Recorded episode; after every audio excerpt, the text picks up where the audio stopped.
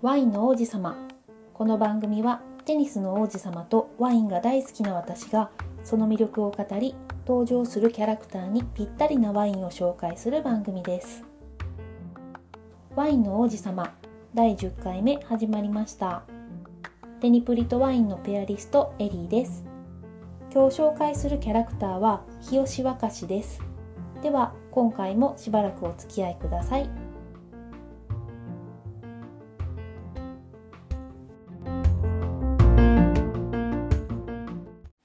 日吉若氏は氷定学園の2年生で主人公の越前龍馬と対戦したことがあります。茶髪でサラサラなキノコヘアと切れ長な目が特徴の塩顔イケメンです。ライバルが多い氷定にいるからか挑発的な言動や生意気な態度を取りがちですがキノコ頭でうまいこと中和されて可愛いのをよしよしって気分になります。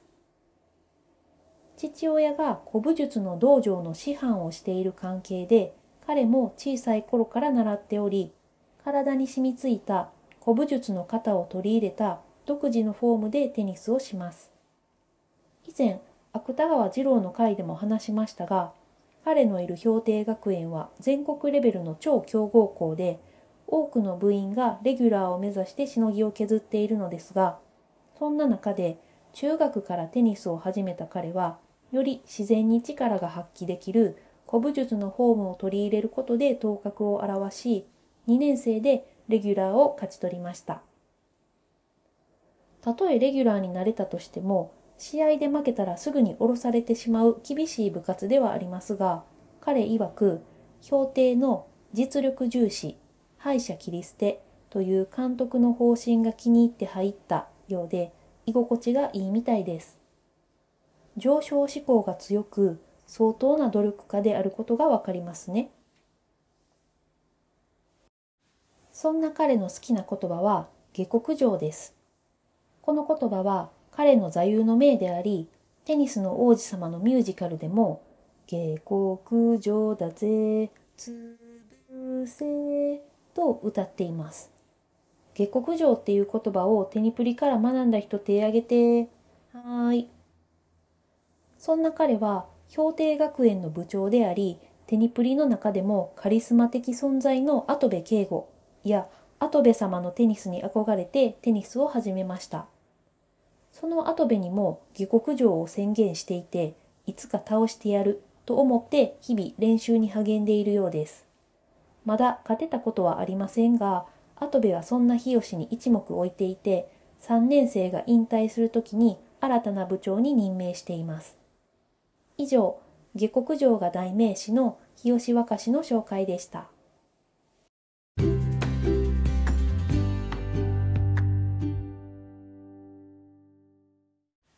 そんな日吉にぴったりなワインは、アメリカのシャトー・モンテレーナというワイナリーが作るシャルドネを使った白ワインです。このワインは下克上なワインと言えます。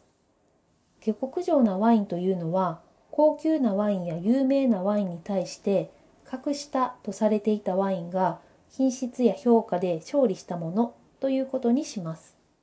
詳しくお話ししていきますね。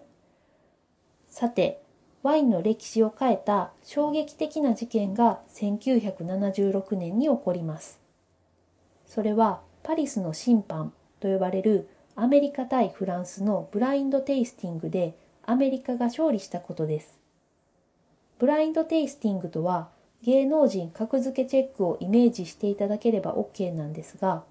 どのようなワインかわからない状態でグラスに注がれたワインを飲み比べて、それぞれどの国、どのブドウ品種のワインなのかを当てたり、美味しさの点数をつけて一番を決めたりするものです。1967年、パリでワイン屋さんやワインの学校を運営していたイギリス人のスパリュアさんが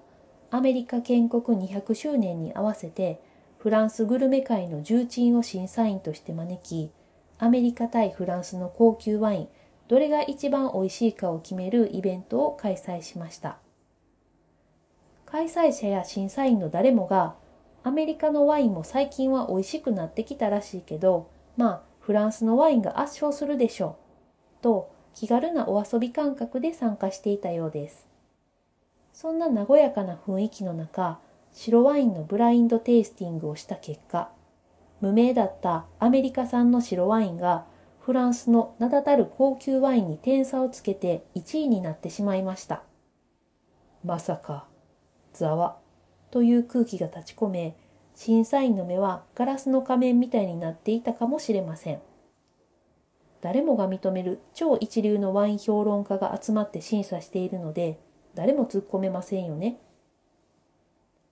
次の赤ワインの結果はというと、こちらもアメリカが勝利しましたが、白ワインのように点差はつきませんでした。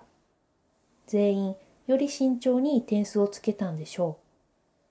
この結果は、ワイン業界で衝撃的なニュースとして取り上げられました。それまでのフランスワインが一流で一番美味しくて、それ以外は格下だという常識が覆されたからです。その時、1位に輝いたのが、今回紹介したアメリカのシャトー・モンテレーナというワイナリーのシャルドネというブドウ品種を使った白ワインだったのです。アメリカで本格的なワインを作ることを目指してヨーロッパのワインを見習い努力を重ねてついに本場フランスに勝利したまさに下克上のワインと言えるでしょう。